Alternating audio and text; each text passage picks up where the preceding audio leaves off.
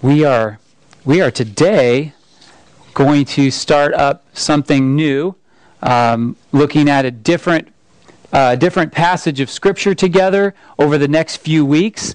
Um, we're going to begin a series today that I'm titling uh, "Disciple Life." Um, Jesus taught a lot of things to his disciples over the three years of his earthly ministry, um, but uh, one of the most significant things that he taught them was in the last evening that he had with his disciples before he was crucified. This well, we find this um, in all of the gospels where Jesus is is speaking to his his disciples, spending that last evening with them, but only in John, the Gospel of John, beginning in chapter 13, do we get this really long, long-ish, detailed um, teaching from Jesus about what it means for them to be disciples after him.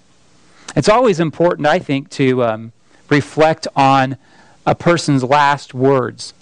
The last time somebody got uh, somebody had a chance to speak. The, maybe it was words on their deathbed. They spoke a blessing to their children, or maybe it was the last time a, a, a great man gave a, a, a speech, or the last time a mother um, said any, some encouraging words to a child. Um, we, we, we remember those last words. Uh, we think about them, and oftentimes we memorialize their last words. And here's Jesus with the last opportunity he's going to have to teach his disciples. What did he want them to know? What did he want them to come away uh, with. And so, beginning to today, and then over the next uh, about 10 weeks or so, we're going to look at this passage of Scripture together, uh, section by section, beginning in John 13. And uh, today, I want us to just look at this opening scene and how John describes that last uh, supper, that last gathering that Jesus had with his people, and what he begins his teaching with. What he starts off with, I think, is really significant for not only for his disciples, but also for us today. So, let's take a look at that together. And uh, w- follow along with me, um, either on the screen or in your own Bibles. We're at John chapter 13, verses 1 through 17. I'll read it aloud. Now, before the feast of the Passover, when Jesus knew that his hour had come to depart out of this world to the Father, having loved his own who were in the world, he loved them to the end.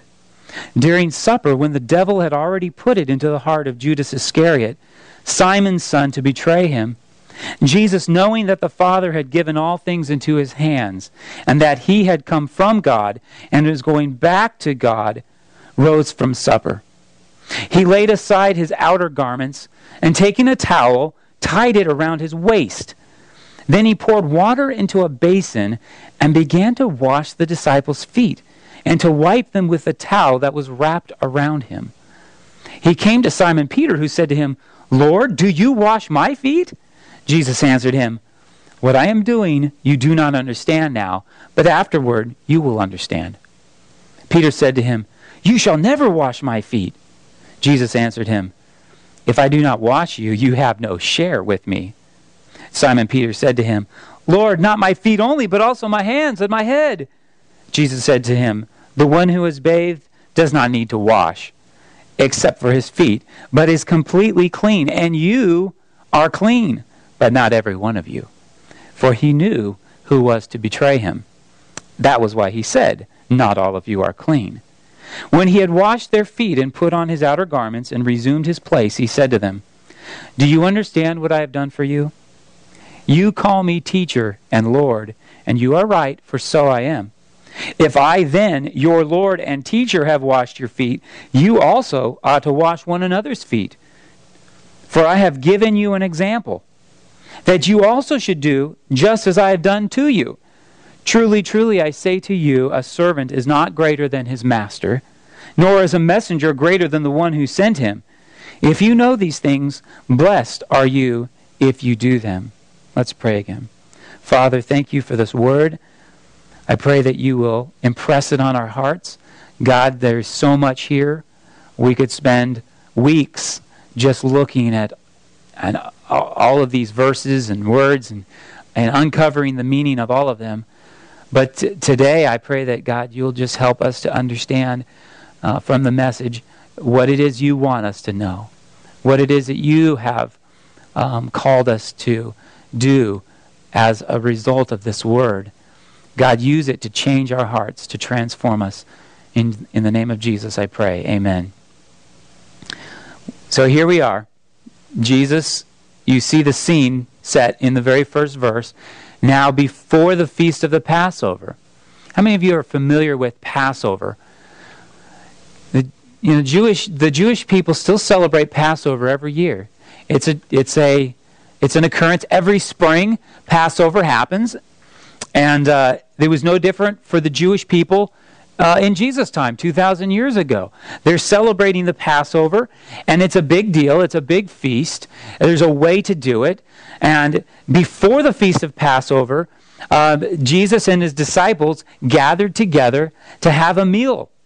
Um, the Jesus knows he says he know he knew that his hour had come to depart out of this world and to the Father having loved his own who were in the world he loved them to the end here's this this feast of the Passover, um, where they're going to do we're going they're going to gather and celebrate uh, the Exodus from from Egypt and the fact that God passed over the angel passed over the families that belonged to Israel, the families who had the blood of a sacrificial lamb on the doorposts, the frames of the doors of their homes, and they were celebrating that feast.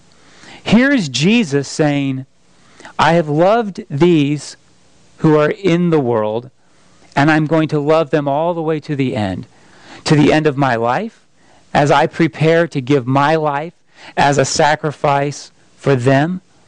Uh, i am going to love them not just to the end of my life, but I'm going to love them to the end of their lives. I'm going to love them to the end of eternity with the love that the Father has for the world.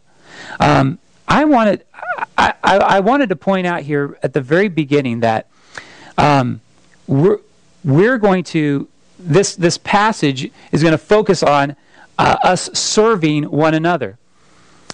The command that Jesus gives at the end is you also ought to wash one another's feet, which is an act of service, an act of humility, an act of love, an act of uh, really abasement, making yourself less in front of other people to serve them and to meet their needs.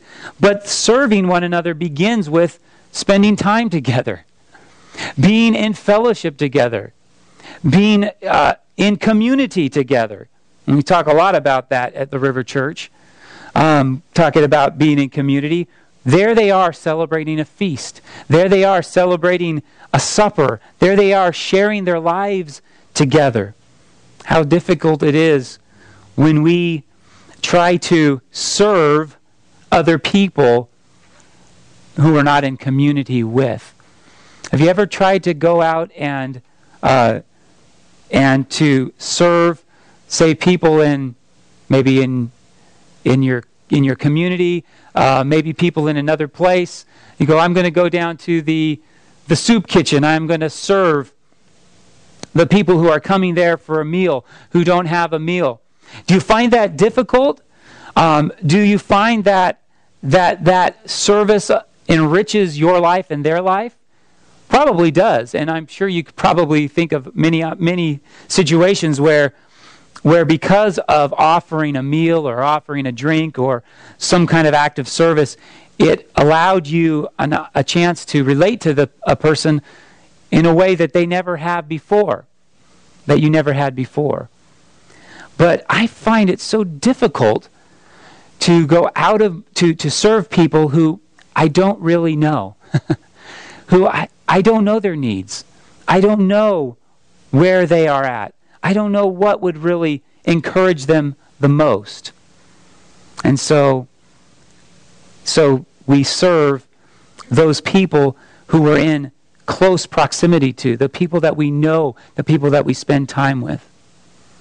But look at Jesus' motivation. Motiv- his motivation for serving, his motivation was love. He loved them. He had loved them. And he loved them to the end. He continued to love them. Jesus went to his disciples to serve. Look what he did. During supper, when the devil had already put into the heart of Judas Iscariot, Simon's son, to betray him, we're going to come back to that. We'll come back to that, and we'll certainly cover it next week in more detail. Um, but Jesus, he said, knowing that the Father had given all things into his hands and that he had come from God and was going back to God, he rose from supper. Look what he did. He laid aside his outer garments. So he took off his clothes and he was kind of down to his undergarments, essentially.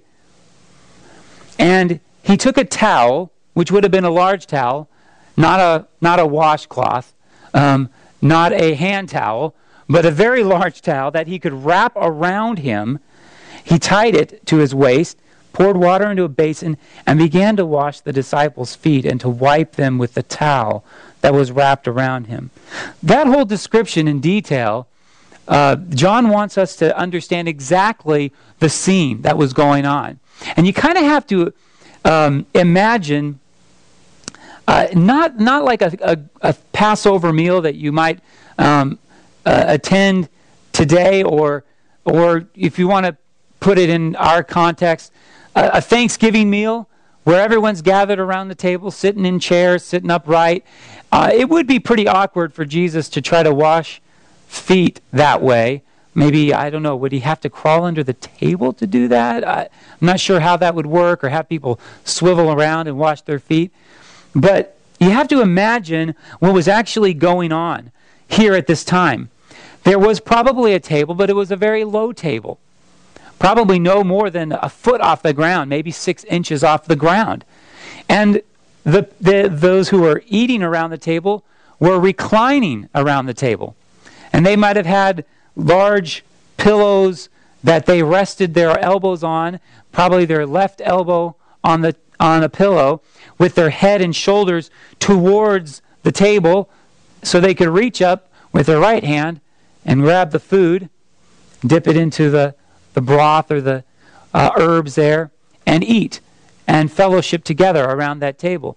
And their feet would be would be out behind them.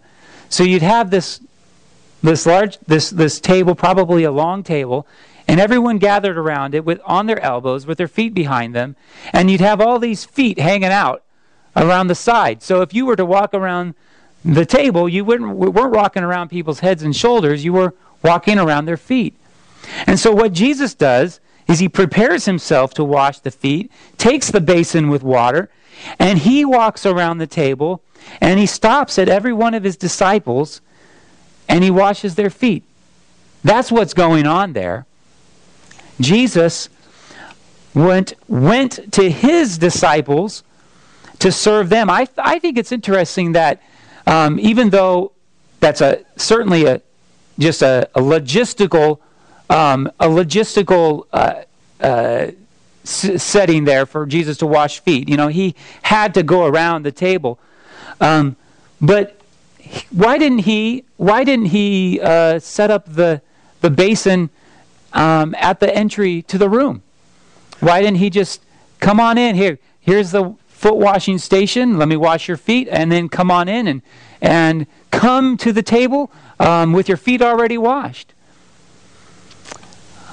Part of it, I think, is because Jesus wanted to set an example for his disciples of going to serve rather than inviting people to come to be served. Is there a difference? I mean, certainly it's okay to say, come to this place. Come to this place where we gather to worship. Uh, come to this place where you can um, get a need met. But it's interesting that he went to his disciples to serve, that he humbled himself and went to where they were. I wonder for us who we know who's in need. Who do you know who's in need? Who's not going to come inside the doors of the place where we gather? Who's not going to show up saying, "Hey, can I can you help me out with this need?" But has that need nonetheless. Go to them. Don't wait for them to come to you. Go to them and serve. Notice, um, notice what happens next, though, for Jesus. He came to Simon Peter. And if you know anything about Simon Peter, you know he's a man who always speaks his mind. Sometimes, sometimes um, to the detriment of himself and to others. But here he says probably what all of the other disciples were thinking. They were like, wait a second, Jesus is our rabbi, he is our leader, and he is washing our feet. And so Peter probably voices what everyone else is thinking Lord, do you wash my feet? And, and it's interesting that um, in the original languages, the emphasis is on, Lord, do you wash my feet? You, of all people, what are you doing washing my feet? You shouldn't be washing my feet. Jesus answered him, Well, you don't understand what I'm doing, but you will understand in time. Afterward, you will understand. What? After the foot washing? After supper? No. After his death. After his death. After Jesus gives his life, you will understand that that's why he that's why I came, Peter. I came not to be served, but to serve, he said, and to give my life as a ransom for many. So Jesus his Jesus washing his disciples' feet, this whole act of foot washing is a foreshadowing of the death that he would go through, the pain and the suffering, the humility that he would experience through death on the cross. Paul says in 2 Corinthians 5:21, he became sin who knew no sin, so that we might become or we might receive his righteousness. He became sin for us. He died on the cross. He humbled himself and became obedient to death on the cross for us and for our sake. That's the thing that, that Peter and the disciples didn't understand. Because he said the very next thing, he said, Well, you shall never wash my feet. I don't care if I'll understand it later. I don't care if I don't get it now, and maybe later it'll be clear. I don't want to have you do that. I don't want you to wash my feet. But Jesus, what did he say? If I do not wash you, you have no share with me. You can't be my follower. You can't be part of me. You can't receive anything from me unless I wash you. You can't come before me and say, "Hey, I'm okay. I'm good I'm a good person. I've got this all figured out." You can't do that. You have to let me wash you. You have to let me make you clean. So of course Simon's Simon says, "Oh, if that's the case, then don't just wash my feet now. Go ahead and wash my head and my hands. Just make my whole body clean again. Let's just do this. Let's let's get this bath. You know, I want my whole body to be clean, not just my feet." Well, Jesus says something else. I think that's really important. He said, The one who has bathed does not need to wash except for his feet, but is completely clean. And you all, you all, he says, using the plural you, are clean. What he means by that is that this foot washing that he was doing was not going to ceremonial, ceremonially make them you know, clean. There wasn't some magic in the foot washing that was going to make them clean.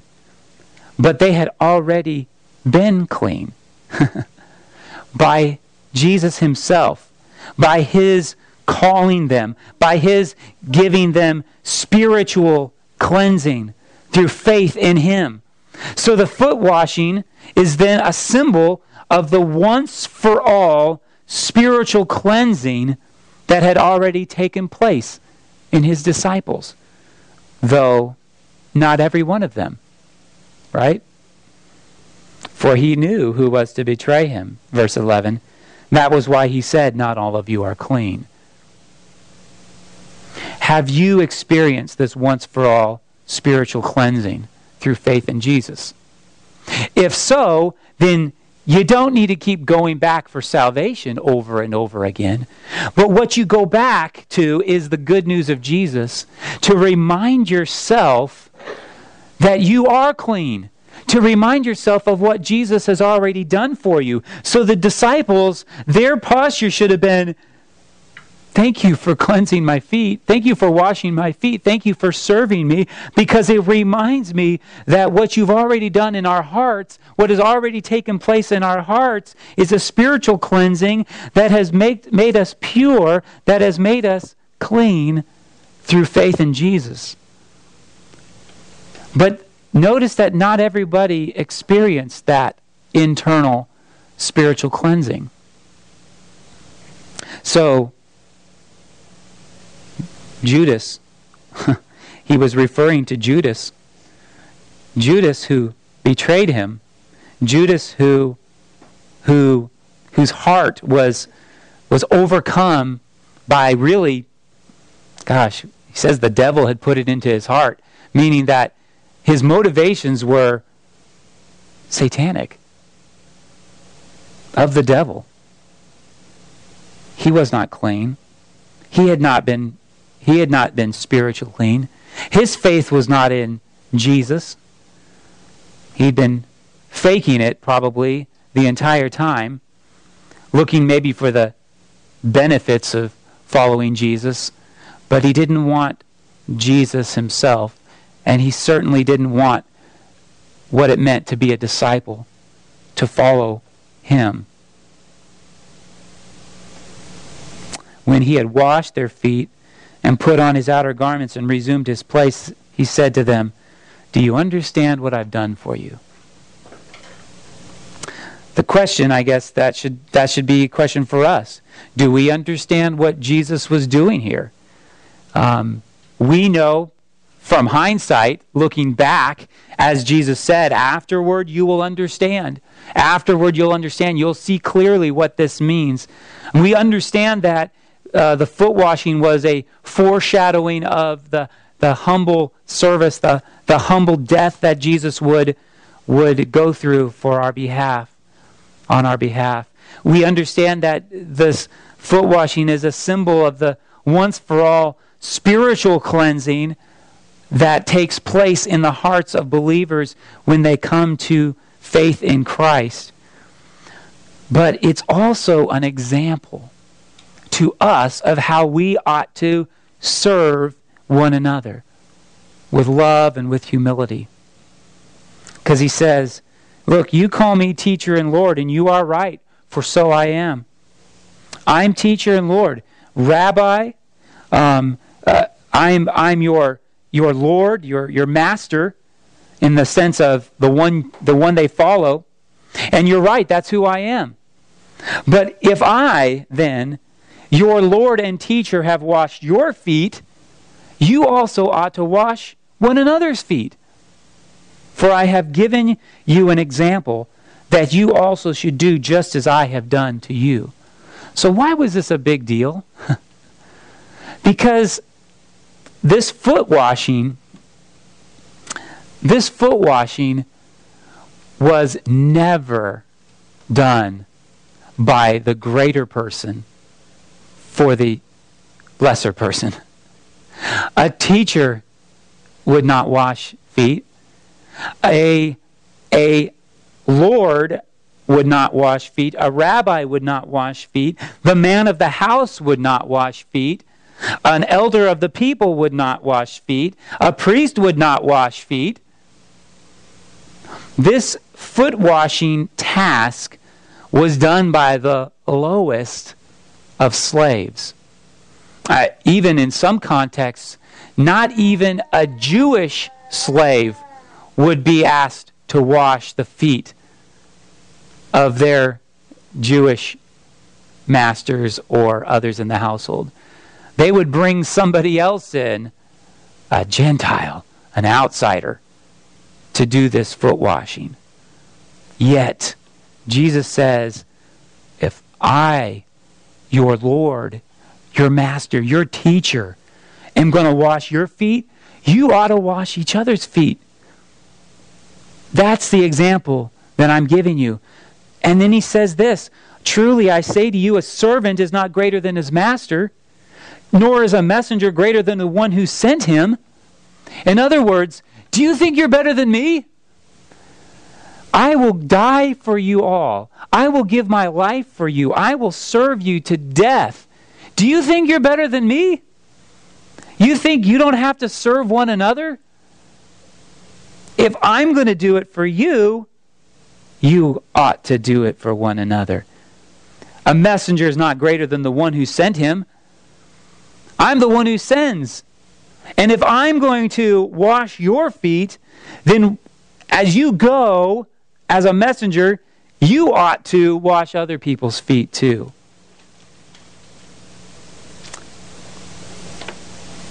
Christ's example of humility as well as his authority is captured so well in Paul's letter to the Philippians, in which he says this, and I'm going to read it so just in case my memory um, fails me. But he said this about Jesus in Philippians 2, verses 6 through 11, who, he said, though he was in the form of God, did not count equality with God a thing to be grasped. Just think about that. He was God. The second person of the Trinity, as we uh, try to explain the relationship between the Father, the Son, the Holy Spirit, God, Jesus, deity, authority.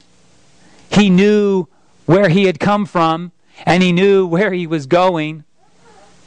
He didn't count that equality with God a thing to hold on to, to make much of, but he emptied himself, he says, by taking the form of a servant, being born in the likeness of men. And being found in human form, he humbled himself by becoming obedient to the point of death, even death on a cross. Even death on a cross. Christ's example to us is one who has great authority, but does not take advantage of any of those rights that he has, and humbles himself to the point of death on a cross. We may never be called to die for somebody. And I pray that we never have to. But how much more difficult would it be to actually live for somebody else? To live for their sake? To, to serve, to humble ourselves, to love somebody so much, to serve them without recognition, without benefit, and then to go on from there, having done that, and having people think, oh, I can't believe that he just lowered himself like that. I can't believe she humbled herself that much. How embarrassing. Would, be, would we be willing to do that? To follow Jesus' example? If you know these things, he said, blessed are you if you do them. Blessed are you if you do them. I wondered about that. What kind of blessing does Jesus is Jesus talking about? He doesn't really elaborate on that. he just says, Blessed are you if you do them. I got to think that he's referring to and making reference to the many, many times when he has said, Blessed are you. Blessed are you when people persecute you. Blessed are you when they say false things about you.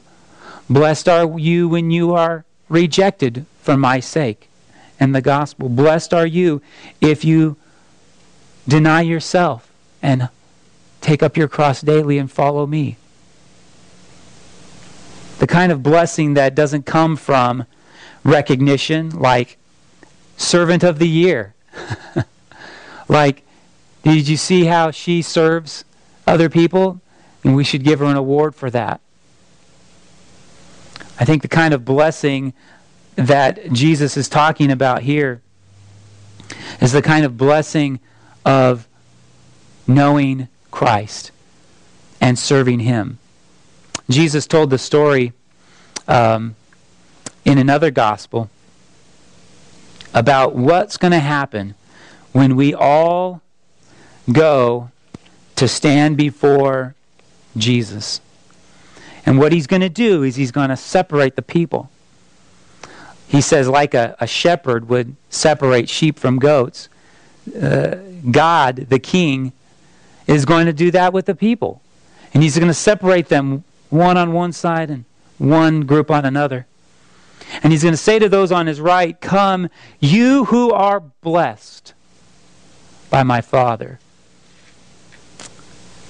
Inherit the kingdom prepared for you from the foundation of the world. That's a pretty big blessing. Then he says, Why?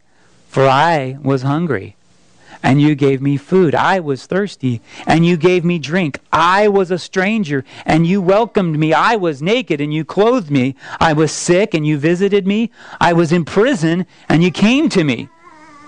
Then the righteous will answer him, saying, Lord, when did we see you hungry and feed you, or thirsty? and give you a drink? And when did we see you a stranger and welcome you, or naked and clothe you? And when did we see you sick or in prison and visit you? And the king will answer them, Truly I say to you, as you did it to one of the least of these my brothers, you did it to me. That's the kind of blessing that Jesus is offering right here. When we serve one another to wash one another's feet, we're not just serving to meet another person's need, we're serving Christ. Whatever you've done to these, my brothers and sisters, you've done to me, for me. And therefore, you come and join in the party. You come in and experience the blessing of the Heavenly Father. You come and receive the kingdom that has been prepared for you.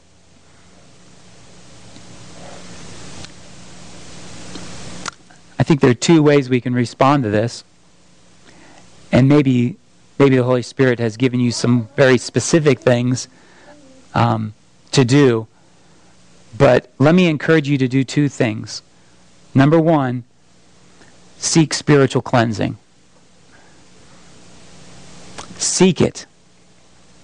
Seek Jesus. Seek to put faith in Jesus alone. Because it's not going to be, we've got it all figured out. It's not going to be, oh, well, I'm a good person. It's not going to be, well, I've taken good care of my family. It's going to be, have you put your faith in Jesus? There's only one way to receive what he calls spiritual cleansing, what in other places just call salvation faith in Jesus. I want to encourage you to seek that if you've never found it before. And I want to also encourage you all, if you are a, a, follower of Jesus, if you are a brother and sister in Christ, serve others with humility, serve others with love, serve not, not looking to be recognized, identifying who, who is it? Who is it right now, in your heart and in your mind, you know this person is in need. You know that there's a brother or sister in Christ who's in need. And you may be thinking, they'll come eventually. and I'll serve them. But maybe Jesus is saying to you, as I think he's saying to me, go to them. Go to them and serve them. Go to them and meet a need. Don't wait for them to come to you. Humble yourself and serve them. How does God want you to respond today? Let's pray. Father, I thank you for um, this word. I thank you for for everyone gathered here today, um, gathered to um, to worship, to sing, to to pray together, to hear the word. Uh, Father, I thank the, I thank you for the opportunity we have um, in our in our country and and God in our city to gather like this to worship you in the name of Jesus. Father, I pray for any here today who have never made a commitment of faith in Jesus, have never have never said, "Yes, I want to follow Jesus." I don't know what that's going to look like. I don't know exactly what it means, but I know I must. I must follow Jesus. I must commit my life to Him and receive the spiritual cleansing that I need for my own heart and my own life. God, I pray for any here today who need to do that. God, that you will draw them to yourself during this time. Lord, I pray for all, all of us here that we will look at this example of Jesus not as this event that happened once long ago and then we think about it and, you know, try to extrapolate some moral principles from. But God, that it is you speaking to us, saying, You must serve one another. That we will do that, that we will obey, that your Spirit will empower us to joyfully serve others in your name. God, I pray that um, we will do that today, each of us. I pray this in the name of Jesus. Amen.